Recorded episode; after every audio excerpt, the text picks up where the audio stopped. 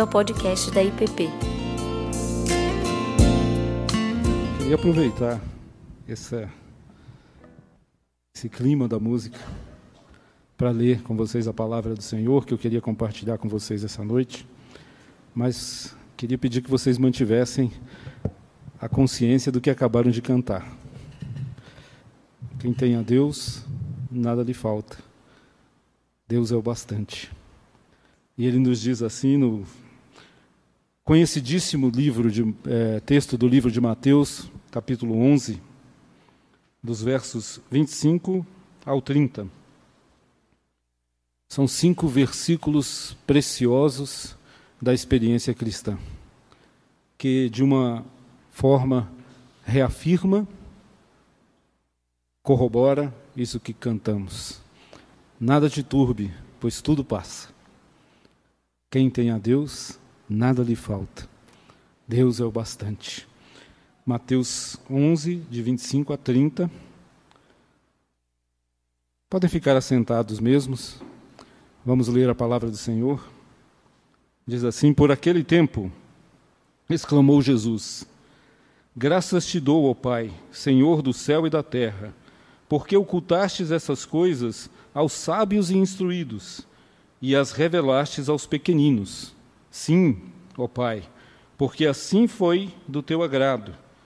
Tudo me foi entregue por meu Pai. Ninguém conhece o Filho senão o Pai, e ninguém conhece o Pai senão o Filho e aquele a quem o Filho o revelar. Vinde a mim, todos vós que estáis cansados e sobrecarregados, e eu vos aliviarei. Tomai sobre vós o meu jugo e aprendei de mim, porque sou manso e humilde de coração e achareis descanso para a vossa alma, porque o meu jugo é suave e o meu fardo é leve. Amém. Essa palavra do Senhor, vamos orar.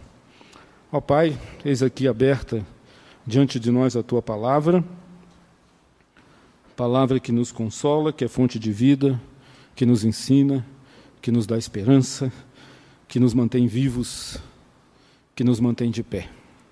Fala ao nosso coração, ó Deus, pela tua graça e misericórdia, a despeito da minha própria vida, que o Senhor fale à tua igreja e que ela saia daqui edificada pelo Senhor. No nome de Jesus. Amém.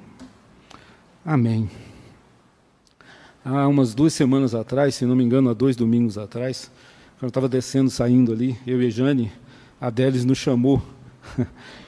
e fazia tempo que a gente não se encontrava é, pessoalmente, né? E a gente começou a conversar. Tinha acabado de começar a guerra da Ucrânia e da Rússia, né?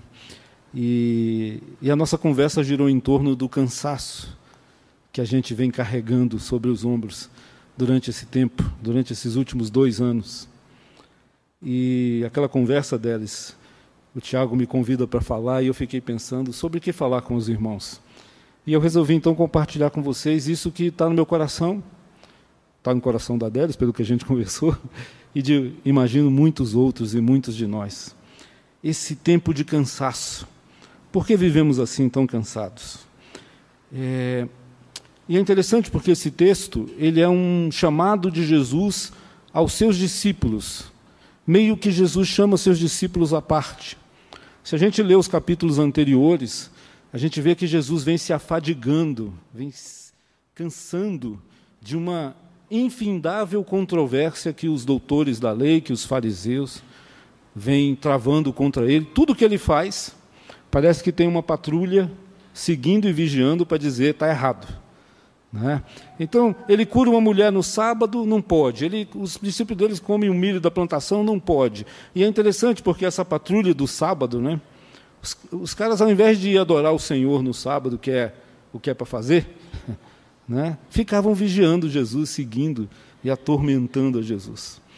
Mas chegamos aqui nesse versículo e nós vemos que nós começamos com essa frase, né? Por aquele tempo, Jesus é, sai um pouco dessa batalha argumentativa, dessas discussões infindáveis, e ele chama os seus discípulos à parte e diz assim: Quer saber? Talvez esteja na hora de orar. E nessa minha breve introdução já fica a primeira lição para a gente pensar, levar para casa. Que hora é essa Que hora será essa? Talvez seja a hora de orar. Né? Falar menos, se exaltar menos, perseguir menos. Orar. Jesus começa a nossa história orando. E essa oração é, é, é profunda. Ela é uma oração que começa dizendo: Graças te dou, ó Pai. Graças te dou, ó Pai.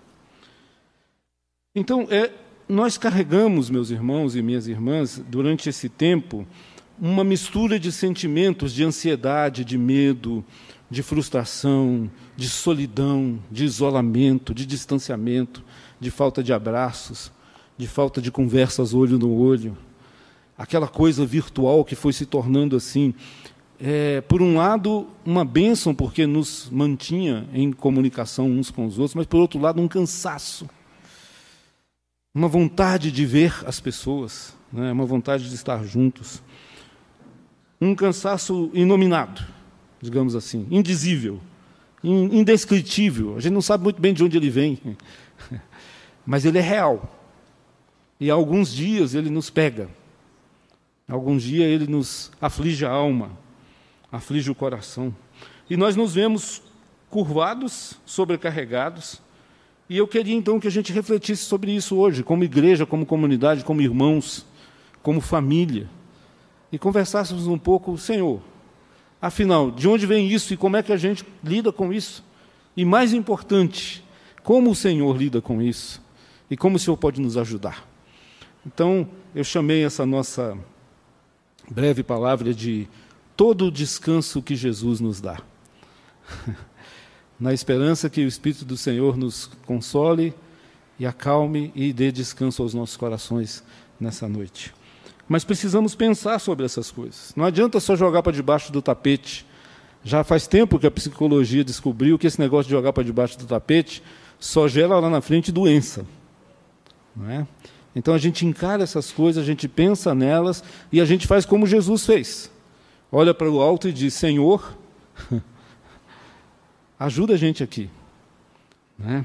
É, então eu queria propor, numa reflexão, que é, há três fatores que produzem esse cansaço, que trazem esse peso aos nossos corações.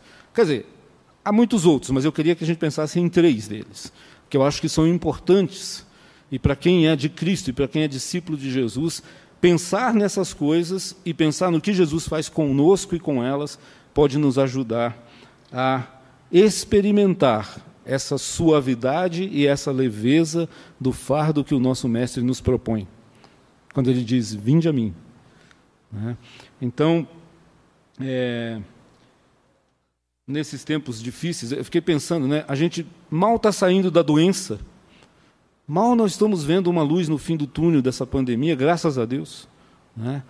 É, começa a guerra. e o que virá depois? Né? Então nós não podemos estar com os olhos voltados para essas coisas.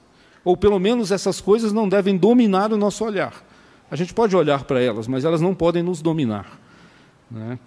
Esses três fatores, então, eu traria para vocês essa noite, são os seguintes: a culpa, o medo e a dor. São três realidades humanas que todos nós carregamos, de uma forma ou de outra, em um momento ou outro. Pelo menos eu imagino que sim.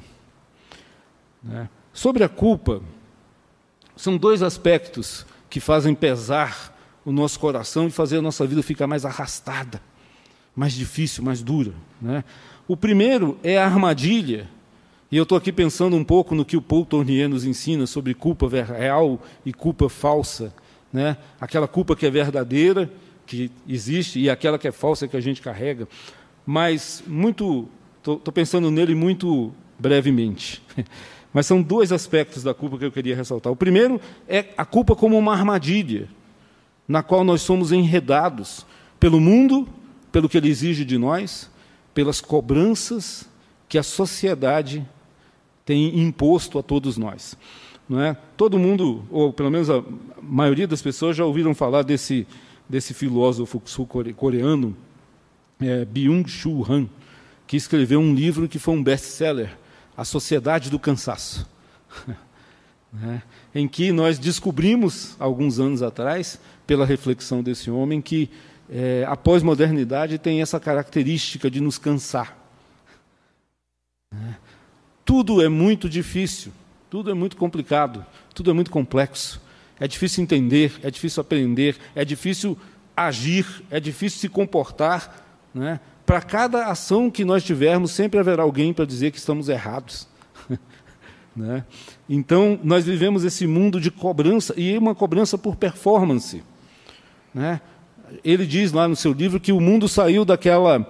É, é, o mundo saiu da. da a, a, roda do mundo parou de girar pela, pela mérito, pelo mérito, pela é, é, hierarquia, e ela começa a, a girar pela performance. Né? E tem uma pegadinha nisso aí, porque parece ser liberdade, né? parece ser liberdade, mas na verdade é uma escravidão ainda maior, porque agora sou eu mesmo que me cobro de mim mesmo. Então eu não tenho descanso, o meu algoz é 24 horas por dia. Né? E, e nós todos, de um jeito ou de outro, sabemos que isso está aí, na realidade em que vivemos. É, esse cansaço também pode ser de índole religiosa. Espera-se, ou a gente começa a construir uma ideia de que é pelo meu fazer pelo meu agir e pela minha performance que eu vou alcançar o favor de Deus. Quando nós já sabemos, e sabemos muito e desde sempre, de que isso é uma tolice. Porque coisas, e essas coisas têm aparência de santidade, mas elas não têm nenhum poder contra a cobiça, contra aquilo que vem do coração, contra o mal que está dentro de nós. Mas isso nos cansa, porque nós ficamos tentando fazer. Então, a primeira problema da culpa é uma culpa que a gente carrega por uma armadilha. A segunda é, é uma outra realidade mais profunda da culpa, que é a realidade das nossas limitações verdadeiras. Do fato de sermos caídos e pecadores. E de sabermos disso. Né? E de termos um encontro com essa realidade quase que cotidianamente. Todas as vezes que, como cristãos, vamos fazer um, um exame de consciência, como fizemos agora há pouco, né? nós sabemos. A gente pode enganar todo mundo, mas a, a nós mesmos nós nos enganamos e a Deus, claro, ninguém engana. Então, essa realidade que nos pega na esquina pesa sobre nós. Nós lemos o salmo, o salmista diz: pesou, os meus ossos estremeceram. Eu sei, Senhor dessas coisas. Então, é o peso do pecado, é o peso dessa alienação da relação com Deus, que, que a gente queria ter muito mais profundamente. Hoje de manhã conversávamos na nossa classe sobre a sede, essa sede essencial que está no coração do homem, que, que parece que nada sacia, a não ser se a gente for uma samaritana que no poço se encontra com Jesus e escuta ele dizer: Se você beber da água que eu te der, aí sim né? Essa vida nossa é assim. Então, essa é uma outra realidade: a culpa pela armadilha e a culpa pelo pecado real. Essa nossa estrutura caída. Né? É, a culpa real também vem dos fardos desnecessários que são jogados e impostos sobre nós. Esses fardos que nós carregamos. Né? Tem que ser assim, tem que ser daquele jeito, tem que ser de outro jeito ou faça assim, não faça desse jeito. É a tal da patrulha lá do sábado, né? dizendo é assim, não é assado. A, o, mais uma vez, a performance como uma, uma forma de conseguir alcançar o, o favor de Deus que não é real. Que no fim do caminho a gente sabe que não é assim que a gente vai alcançar o favor de Deus. Que o favor de Deus vem até nós quando nós somos humildes, pequeninos, como Jesus orou. Graças te dou, Pai, porque o Senhor revela isso a esses pequeninos a esses pobres, a esses pobres de coração, a esses pobres de espírito, a esses que sabem quem são e não se iludem. Isso é que é ser pobre de espírito, é saber quem é e não se iludir. Aliás, um mundo que vivemos também de muitas ilusões, né? muitas ilusões, muitas ilusões. Então, é, eu falei, deixa eu me lembrar do primeiro aqui, sem passar a página. Eu falei da. Não, esse é o primeiro. Eu falei da culpa, agora eu vou falar do medo. Por isso que eu não estava lembrando. Né? Agora é o dois. Segunda coisa, o medo. O medo é uma realidade e nós sabemos disso, nós convivemos com ele nos últimos dois anos de maneira muito próxima. Um medo que é, como o Rubem costuma dizer, como uma teia de aranha, que você puxa um fio aqui no centro e ela puxa numa extremidade que você nem sabia que ela existia. Né? Aí você puxa de outro lado, ela puxa outra. E você está nessa teia. E você é, tem que caminhar com esse medo. Esse medo se dá também em dois aspectos. Ele se dá sobre o aspecto do medo de Deus. Isso que eu vinha construindo sobre a culpa redunda e, e deságua num medo de Deus. Por quê? Porque a gente começa a perder de vista quem é Deus. Por isso, quando Jesus vai fazer um convite, vinde a mim, vós que estáis sobrecarregados, ele faz questão de começar com uma oração que se volta para o Pai e diz: Pai, obrigado porque o Senhor é quem o Senhor é. Obrigado porque o Senhor faz como o Senhor faz. Obrigado porque o seu jeito não é o nosso jeito. Obrigado porque o Senhor se revela para os humildes. E aí ele vira-se para nós e diz: Olha, confia nele, ele é assim. Portanto, deposita nele e nos pés dele o seu fardo. Jesus é muito sábio como ele nos apresenta isso. Ele pede para você confiar, mas ele diz em quem. é maravilhoso isso, meus irmãos. Né? Mas é, nós construímos na nossa vida esse medo de Deus, um medo que nós muitas vezes não conseguimos enxergar esse Deus Pai de Jesus Cristo, mas um Deus que nos contaram, um Deus que a gente tem medo, né? um Deus encaixotado dentro de uma visão, por exemplo, como os fariseus queriam que Jesus fizesse. Né? Um Deus que está mais preocupado com a regra de que não pode comer ou colher o milho no sábado do que comer o milho no sábado para que o homem não morra. E aí Jesus vem e vira essa lógica de cabeça para baixo e pergunta: afinal, o que, que vale mais? Afinal, é o homem para o sábado ou é o sábado para o homem? E esse sábado é a lei, é, é, o, que, é o que se deve ser feito, é a obrigação. Mas tem uma razão de ser em tudo que Deus nos diz: é para o nosso bem, é para o bem daqueles que Ele ama. É só uma questão, gente, de colocar as coisas certas nos lugares certos e dar o peso certo para aquilo que tem peso. Vocês estão me entendendo? Eu não tô, eu não tô, como, como disse Jesus, eu não vim revogar nada. né? Mas vocês precisam olhar isso pela perspectiva correta. Deus é bom. Deus é bom.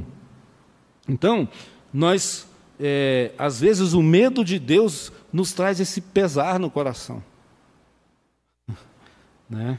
Mas se nós somos humildes, e se nós nos colocamos diante dele com humildade e o arrependimento necessário, que chama-se contrição, não há o que temer. Aliás, deixa eu melhorar minha frase: há o que temer, não há do que ter medo. Porque esse é o processo. Deus vai transformar medo em temor, e a gente chega já já lá. Né? Mas esse Deus assustador que os fariseus impunham sobre aquele povo, e que muitas vezes nós carregamos nas costas da religiosidade por aí, né, que diz assim: é, vale tantos dinheiros a bênção que o Senhor tem para você, se você não der, está fora. Ou então diz assim: vale que você não erre nunca, que você seja perfeito. Aí você cria um, monte de gente que faz de conta. Né? Mas tudo isso na cama e no travesseiro pesa, cansa. Né? Então, o medo de Deus. E o outro aspecto do medo é o medo do futuro. O ser humano teme o futuro. Nós tememos o dia do amanhã, o dia de amanhã. Nós tememos o amanhã. Nós não sabemos. Sabe por que a gente teme? Porque a gente não sabe. Nós não temos controle. O desconhecido é assustador. Se você for muito aventureiro, você vai dizer: ah, é empolgante. É empolgante, mas continua sendo assustador. Se você for mais recolhido, você vai dizer: Eu morro de medo. O amanhã. A quem pertence o amanhã? Ao Senhor. Nós não temos essa capacidade. Né? Por isso que faz tanta. É, é, faz tanto sucesso e tanta moda aqueles que começam a dizer que conseguem prever o amanhã. Né? E isso é abominável nas Escrituras. Por quê? Porque ao Senhor pertence o amanhã. Nós nos é dada a graça do hoje, do agora. Né? Aliás, um dos fatores do nosso, do nosso cansaço é que nós tentamos viver ou amanhã ou ontem. Né? E esquecemos de viver o agora, que é a graça que o Senhor nos dá. Mas esse medo do futuro, ele tem a ver com o medo da escassez. Será que vai faltar, Senhor? Como é que vai ser amanhã? Será que vai ter comida na mesa? Será que vai ter emprego? Será que vai ter salário? Será que meus filhos vão ter escola? O que, que vai acontecer? E nós vamos nos apegando a coisas que parecem que nos garantem essas, essas realidades. Né? E aí fico eu olhando lá a televisão no, nessas duas semanas, especialmente na primeira, chocado né, com aquelas famílias se retirando, famílias que poderiam ser nós, são pessoas como nós, classe média como a gente, né? gente que tem um trabalho, que tem uma casa, que tem uma família. Nem muito ricos, nem muito pobres. Né? Assim, gente normal. De repente você vê aqueles pais dizendo: não tem mais nada. Não tem mais nada. Medo do que pode faltar. Medo do abandono e da solidão. Medo de ser rejeitado. E a gente vai carregando esses medos, e a gente faz de conta. Faz de conta que é legal, faz de conta que é igual a fulano.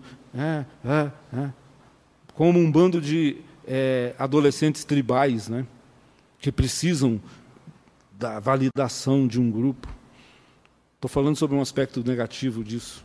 Eu sei que essas coisas fazem parte da natureza humana. Mas o medo da solidão, às vezes, faz com que nós neguemos a nossa própria identidade. Nós nos esquecemos da voz que diz: Tu és meu filho amado, eu tenho prazer em você do jeito que você é.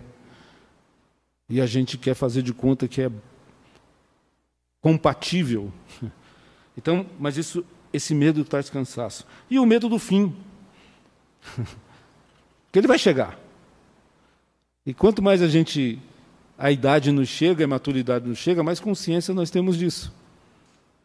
Mas isso assusta. Ainda que tenhamos a esperança, mas isso assusta. Tem gente que tem medo. Então, o outro aspecto é o medo. O terceiro aspecto é a dor. O peso da culpa, o peso do medo e o peso da dor. E a dor é uma realidade humana inegável, incontestável. É, isso aí não precisa nem ficar explicando para vocês, basta olhar para o lado. A dor está aí na nossa cara. E ela é afrontosa. O sofrimento é afrontoso, ele não, ele não, não mede, é, ele não tem politicamente correto para ele. Ele chega e nos alcança. E ele nos alcança em nós, ele nos alcança nos que nós amamos, e ele nos alcança como humanidade.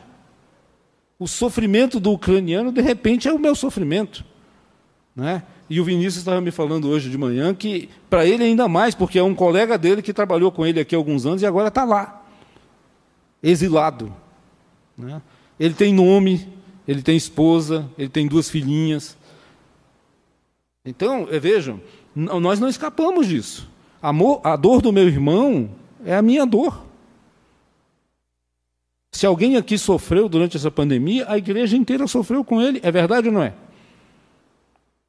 Verdade, meus irmãos. Eu sei disso porque eu vi. Você sabe disso porque você viu. Não estou falando de ficção aqui. E graças a Deus que é assim. Graças a Deus que é assim, que nós choramos com os que choram e nós sorrimos com os que sorriem. Ninguém está sozinho nesse negócio. Mas, mas dói, mas cansa. Não é? Então, essa é, é, é, a dor que a doença traz, que o sofrimento traz. Existe essa dor pungente da alma também, que é esse vazio, essa necessidade de Deus. Como a gente dizia hoje de manhã na aula, é, do Salmo 42, olha, como a corça suspira pelas correntes das águas, assim por ti, ó Deus, suspira a minha alma, anela. Né? Nós descobrimos que essa alma aí é como a corça tem sede, a minha alma tem sede de Deus, é a minha garganta quer tomar essa água. Né? A palavra no hebraico é garganta. No grego é psique, é alma. Né? Então, que coisa. Tanto no nível profundo da metáfora, quanto no nível existencial, a gente tem sede de Deus. Isso nos faz cansar, sofrer. Né? Nós é, morremos e vemos os que nós amamos morrerem. E vemos a humanidade morrer. E isso tudo cansa. Então, esses são os três aspectos que eu acho do nosso cansaço. E qual a resposta? E eu sempre gosto de lembrar daquela frase de Paulo, né? que ele vem e fala um monte de coisa, mas fala assim, mas, graças a Deus, por Jesus Cristo. Você sabe que essa frase vale para tudo, né? Na vida. Mas, graças a Deus, nós temos um Senhor que é Jesus Cristo. E o que, é que ele nos ensina? Na sua oração, Jesus nos revela que há um Deus, que esse Deus é Pai e que esse Deus intervém nessa história. Ele diz: Graças te dou, ó Deus, porque tu fizeste. O Senhor desenvolveu, elaborou e praticou um plano. Qual foi o plano de Deus? Não ocultar desses pequeninos uma realidade maravilhosa. Sabe qual? Que o Deus que nós adoramos, o Pai do nosso Senhor Jesus Cristo, diz: Vinde a mim, meu fardo é leve e meu jugo é suave. Ou meu jugo é leve e meu fardo é suave. Vejam, Jesus faz um, uma, uma manifestação, um, uma lógica circular. O Pai é como eu e eu sou como o Pai. E eu convido, vinde a mim porque meu jugo é leve. Logo, o fardo do nosso Deus, trinitário, é leve e suave. Esse é o grande segredo para o nosso cansaço. Esse é o grande segredo para o nosso cansaço. Deus intervém com a revelação do seu caráter. Eu me importo, eu me preocupo e eu estou aqui. Venha. Você está cansado? Todo mundo está cansado? Venha. Vinde a mim. Por alguma por algum mistério espiritual, ele vai aliviar o seu cansaço. Vinde a mim. Então ele intervém com a revelação do seu próprio caráter. E ele revela isso a quem? Não aos sábios, não aos arrogantes, não aos poderosos. Ele revela isso aos pequenos, aos humildes, aos pobres de espírito e de coração, aqueles que estão cansados. Então, se você não está cansado, essa, essa conversa não é para você. Mas se você sente esse desejo profundo na alma de descansar, descanse no Senhor. Ele está aqui. É, a resposta é que Deus revela o seu amor. E o seu amor sempre foi e sempre será sem condicionantes prévias para nos amar. Ele sempre nos chamou desse lugar do medo, do pecado, da culpa, da solidão. E disse: Vem.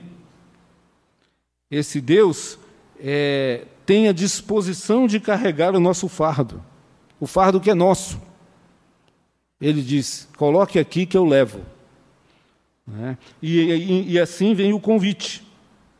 O convite é Vinde e vê. Vê que Deus é bom, que Deus é manso, que Deus é humilde. Veja como ele vence o pecado, como ele vence o medo, como ele vence a dor. Veja como ele é, escolhe sofrer o nosso sofrimento, passar pela nossa dor. Só o Deus Pai de Jesus Cristo faz isso, os outros deuses não fazem isso. E assim vem o resultado. Ele nos liberta da culpa, porque nós somos livres pela absolvição, pelo perdão. Né? Enquanto eu calei, pesava, mas quando eu confessei, aí as coisas mudam. Nós somos livres. Essa culpa que nos persegue, que nos atormenta, você pode deixar aqui, hoje. E vai para casa em paz. Você não deve nada ao Senhor. O que era devido, ele já pagou. Né? Ele nos conhece, sabe quem nós somos, não se iludam, nós não enganamos a Deus. Eu gosto demais do Salmo 103, versículo 14. É um dos meus versículos preferidos. Ele diz assim: é, é uma frase, ele diz assim: Porque o Senhor sabe do que somos feito, sabe a nossa estrutura e sabe que somos pó. Acho maravilhoso isso. Às vezes a gente pensa que não é, mas o Senhor sabe. Mas a realidade por trás desse saber de Deus é só uma. Ainda assim, com tudo isso, Ele nos ama. Então, meus queridos irmãos, ninguém precisa ganhar, comprar o favor de Deus.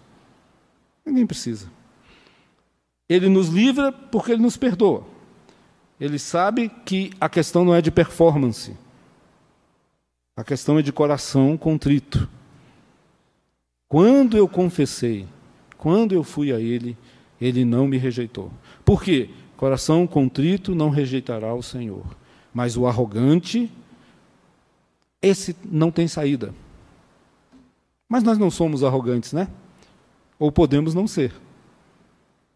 Podemos não ser. É orando e fazendo o que aquela multidão fez.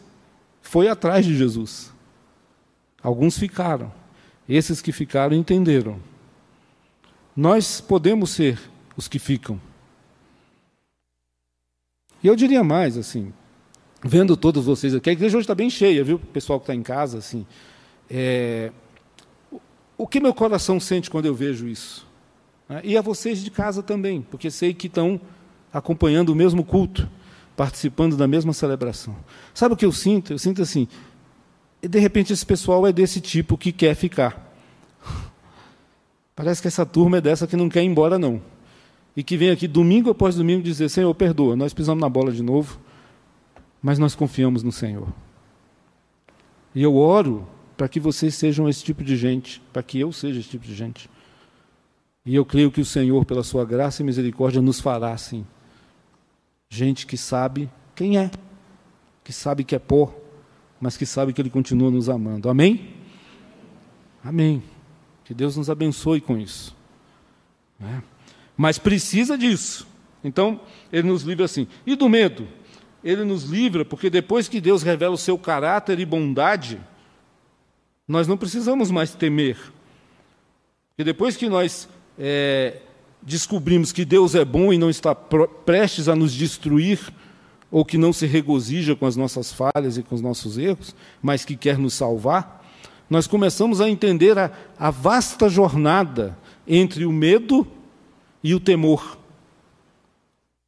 Nós começamos a descobrir, como aprendemos aqui alguns domingos ou meses atrás sobre Provérbios, que o temor do Senhor é o princípio da sabedoria. E o que é temor que o diferencia do medo? Eu gosto muito do pastor Osmar Ludovico, que ele diz assim: o temor é uma profunda admiração, é uma reverência, é um reconhecimento de quem é aquele a quem eu me dirijo e aquele cuja presença eu busco. É uma admiração tão profunda e tão dentro da alma e do coração, porque ela nasce de uma gratidão de saber que esse Deus me ama e me amou, apesar de eu ser pó. E aí eu passo a ser constrangido por esse amor, para viver de acordo com o que esse Deus espera, manda e propõe. Eu acho que vocês perceberam a diferença. Não é por medo, é por reverência é por temor, é por um amor grato em resposta ao que ele fez por mim. Isso nos livra do cansaço, porque temer assim não cansa. Ao contrário, nos liberta. Vocês entenderam? Então, não somos amedrontados por um Deus, nós somos constrangidos por um amor sem fim. E aí, eu não vou uma expressão que o Eduardo gostava, né? Não vou enfiar o pé na jaca. Eu não vou sair por aí, ah, posso pecar porque está tudo liberado. Quem é que disse que é assim? Ninguém disse que é assim, não é mesmo. Mas eu faço isso porque eu amo. É como o respeito que você tem pelo seu pai idoso. É? Só que isso para alguém que não é como os nossos pais que pecam, que erram, mas para o Senhor, que nunca erra, que nunca falha, que nunca nos abandona. Então você tem que multiplicar isso a uma elevação potencial aí muito grande, essa reverência. Né? Mas é bonito isso. Né? Eu temo ao Senhor, porque eu sei quem Ele é. Né? A gente sempre vai cair na, no velho exemplo de Nárnia, né?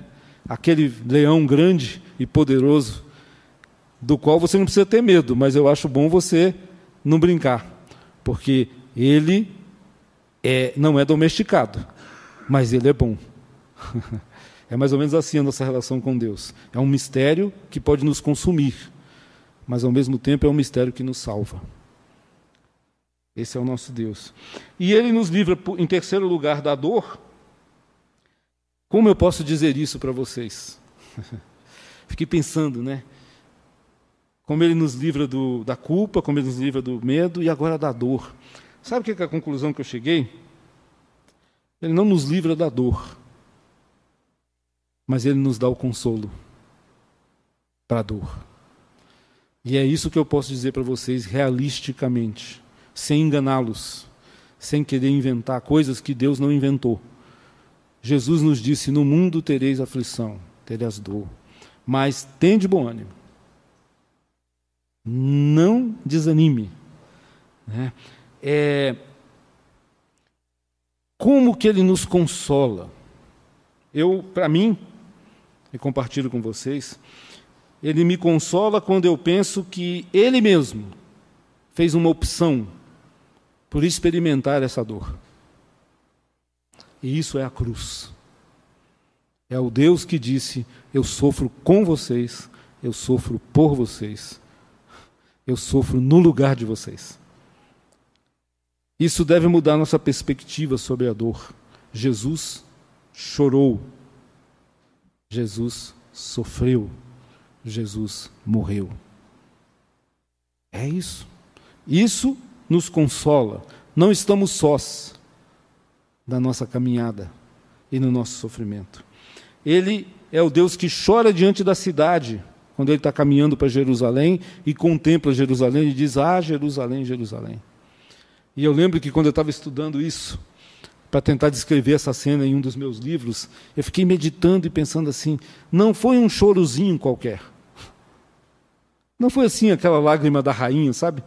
A rainha Elizabeth chegou numa tragédia lá. Eu vi isso numa série aí sobre a rainha. Aí as crianças morreram e tal e tal, e ela lá dura assim. Aí corre uma lágrima que o repórter tira uma foto.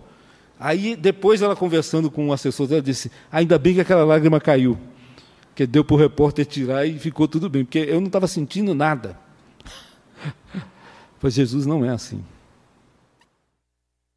A Bíblia nos diz que ele se movia dentro do seu íntimo. Sabe quando a gente perde a respiração? Foi assim que Jesus chorou por nós. Mas ele não só chorou, ele também agiu. Ele monta num burrinho, humildemente, e vai resoluto para aquela última viagem que ele sabia que ia acabar na cruz. Então, é, é nesse tipo de Deus e é nesse tipo de Deus que age que nós temos consolo. O cansaço, ao cansaço da dor, resta apenas o consolo e a esperança da ressurreição, que é real, porque aquele túmulo está vazio e daqui a pouquinho nós vamos estar celebrando isso. Né? Então isso muda tudo. Muda tudo. Pode o choro durar a noite inteira mas a alegria vem pela manhã. E assim,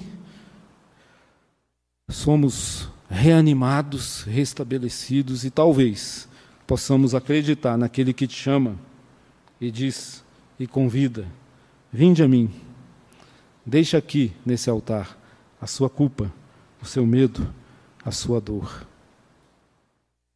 Que Deus nos abençoe. Amém. Senhor, graças te damos pela tua palavra, pelo teu evangelho, pelo teu sacrifício, pelo teu Santo Espírito. Que Ele nos livre de toda dor, nos console em meio às nossas dores. Que Ele nos livre de todo medo, de toda culpa, Pai. E que possamos sair daqui, ó Deus, e começar essa semana com essa certeza de que o Senhor está conosco, Deus. De que o Senhor vive e reina a despeito de tudo que vemos e vivemos nesse mundo, Pai. E agora, povo de Deus, povo da aliança, receba a bênção do nosso Senhor. Que o Senhor te abençoe e te guarde. Que o Senhor faça resplandecer o rosto sobre ti e tenha misericórdia de ti. Que o Senhor sobre ti levante o rosto e te dê a paz. Você acabou de ouvir o podcast da IPP. Para saber mais, acesse nossa página em www.ippdf.com.br.